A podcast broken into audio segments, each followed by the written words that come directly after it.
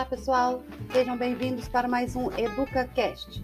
Meu nome é Poliane e hoje vou falar para vocês sobre educação inclusiva. Bom, durante grande parte da história da educação brasileira, as pessoas com necessidades educacionais especiais foram em certa medida excluídas do processo educativo e da vida em sociedade, sob uma perspectiva de segregação. A partir dessa visão, as PNE foram por muito tempo totalmente segregadas dos ambientes sociais e, consequentemente, das instituições escolares, por serem consideradas incapazes de produzirem conhecimento e até mesmo por oferecerem riscos à sociedade, sendo então encaminhadas a instituições de caráter assistencialista.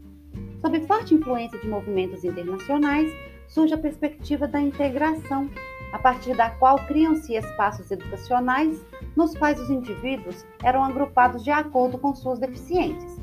Neste período, que compreende a metade do século XX, foram criadas importantes associações em defesa da PNE, das PNE, como o Instituto dos Meninos Cegos, em 1945, o Instituto dos Surdos e Mudos, em 1957, e também, em 1945, a Associação de Pais e Amigos dos Excepcionais, as APAES.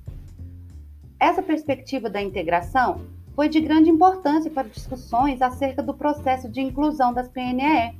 Dessa forma, intensificaram-se as ideias de que o lugar das pessoas com necessidades educacionais especiais não seria necessariamente exclusiva a instituições específicas e espaços segregados da sociedade, mas sim deveria ocorrer em meio aos demais, mobilizando órgãos internacionais para a promoção de orientações acerca da inclusão, das quais podemos citar a Declaração Mundial de Educação para Todos, de 1990, e a Declaração de Salamanca, de 1994, que elucidaram a importância do processo de inclusão e a urgência de uma educação de qualidade para todos como princípio básico para o desenvolvimento social.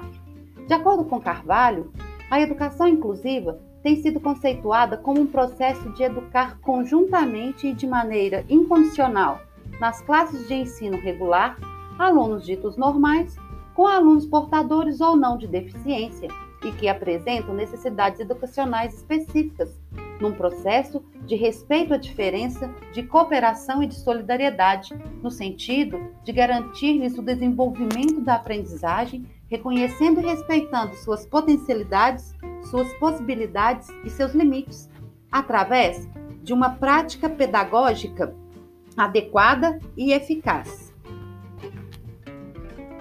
Dados do censo escolar divulgados pelo Instituto Nacional de Estudos e Pesquisas Educacionais Anísio Teixeira, o INEP, revelaram um aumento de 33,2% nos números de matrículas dos estudantes com necessidades especiais no período entre 2014 e 2018. De acordo com essa pesquisa, são aproximadamente 1,2 milhão de alunos com deficiência, altas habilidades e transtornos globais do desenvolvimento em 2014, o número chegava a 886.815. Só entre 2017 e 2018, as matrículas aumentaram aproximadamente 10,8%. Entretanto, no ano de 2019, observamos um decréscimo de 14% no número das matrículas, o que revela que ainda hoje a efetivação das políticas e legislação pública a respeito da inclusão não são totalmente respeitadas. A educação inclusiva, quando alunos portadores ou não de necessidades especiais dividem a mesma classe, possui maior índice também nas instituições públicas de ensino, sobretudo da rede municipal. Do total de alunos com necessidades especiais matriculados, 97,3% estavam nas classes comuns da rede pública, enquanto 51,8% estavam na rede particular.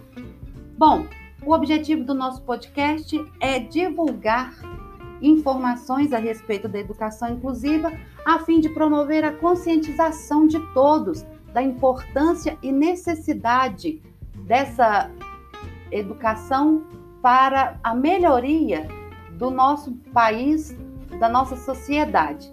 Até o próximo podcast. Um grande abraço.